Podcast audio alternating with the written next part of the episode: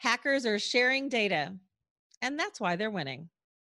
I'm Tanya Hall, and joining me is Neil Dennis, Cyber Intelligence Advisor at Cyware. Welcome, Neil. Hi, Tanya. Thank you for having me today. Of course. Tell us a little bit about your cybersecurity background and what you do there at Cyware.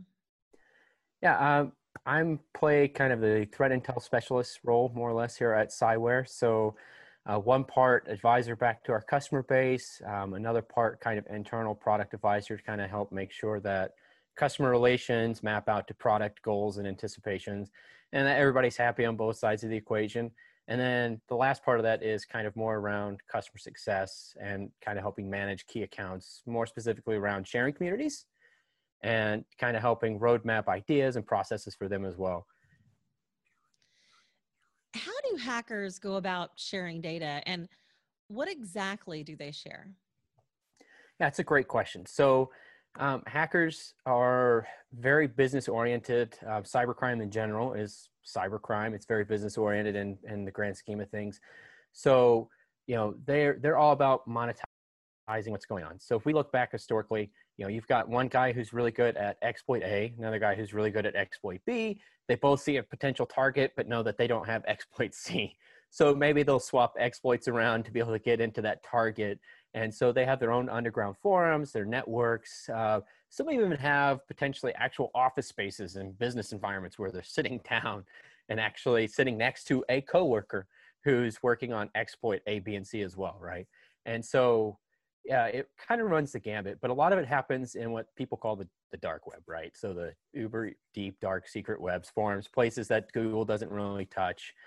And you'll find a whole host of things from somebody who specializes just in a botnet to carry bad things and, and monetize, you know, the computers that have been exploited. And another person who wants to take advantage of that network to load new malware families and they all kind of come together, parse out things that they think make sense for their business endeavors, and lo and behold, you know, you've got this wonderful cyclic network of one person specializing in A, another person specializing in B, and you know, we're all kind of shafted in the end.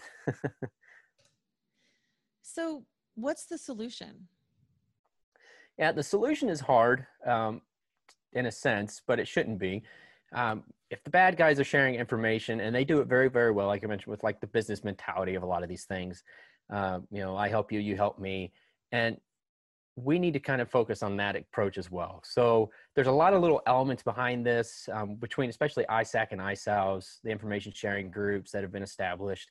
Um, there's a lot of a lot of smaller sharing communities that have spun off of groups like that or have just started kind of accidentally coming out of like like b-sides or something like that and a group get together and they're like hey you know this threat bothered me do you know more about it next thing you know you've got an email distro so one of the big things is, is just making sure communication pipelines are open and establishing relationships with your peers across the industry verticals that you're in, and then hoping to build that out of just your industry vertical. So sharing communities as ISAC, ISAOs help do that a lot. But there's nothing to say that you can't walk down the street if you're in a big city and go to your friend who sits in a security center and be like, "Hey guys, let's have a meeting in the afternoons and kind of coffee clutch around what's bothering us." But it's it's really just about communication pipelines. And right now they're very verbal. Uh, they, they started off that way. We had listservs, forums, blogs that were kind of closed off for people like this as well. But it's hard to action that data. Uh, you can scrape it, you can download it in a flat file, you can maybe put together some kind of script to say when post A comes in, get it right.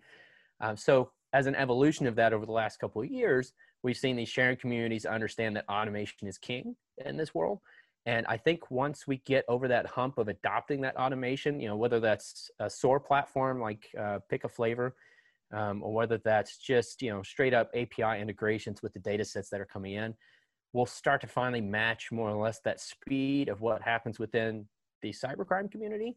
And now we have this massive sensor grid, hopefully, of all your friends and family out there.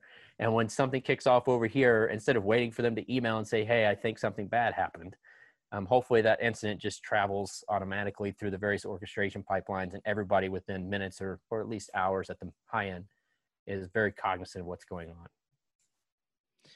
What other traditional boundaries need to be broken down to enhance cybersecurity?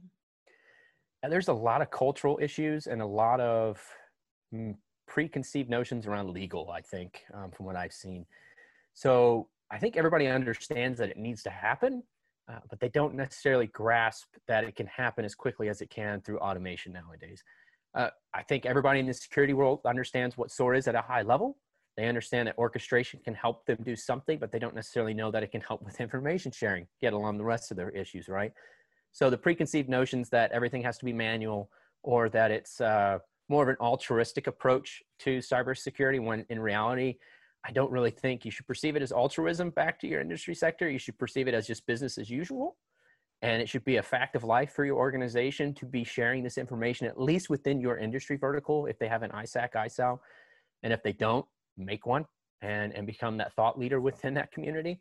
Um, too many people think that it's it's simply just a value added as a hey look at me we're being nice um, so the culture shift needs to change and then on top of that there's a lot of things that pre 2015 or so um, legal concerns about if I share this information, is this actually a breach? Uh, if I'm sending you creds from a, uh, an incident to help you track inside your system, am I sharing you PII that now means I did something illegal?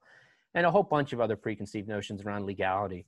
And the reality of it is, after about 2015 or so with the Cyber Information Security Act, Sharing Act, we were able to do these things with a kind of carte blanche of the understanding that if it elevates the security of another organization, this is not a breach. This is not, uh, you know, an illegal activity on your part. You're not unintentionally causing some kind of breach of data by sharing data.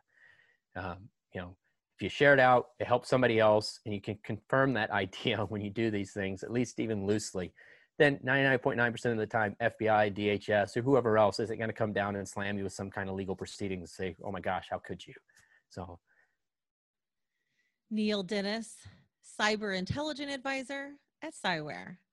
If somebody wants to connect with you, Neil, maybe they want some advice on on how to be to be better protected. How can they do that? Yeah, you can find me personally over on LinkedIn. Um, Neil Dennis, very easy, straightforward. And I'm happy to help answer questions or provide any additional insights for sure. Thanks again. And find more of my interviews right here or at tanyahall.net. Thanks for watching.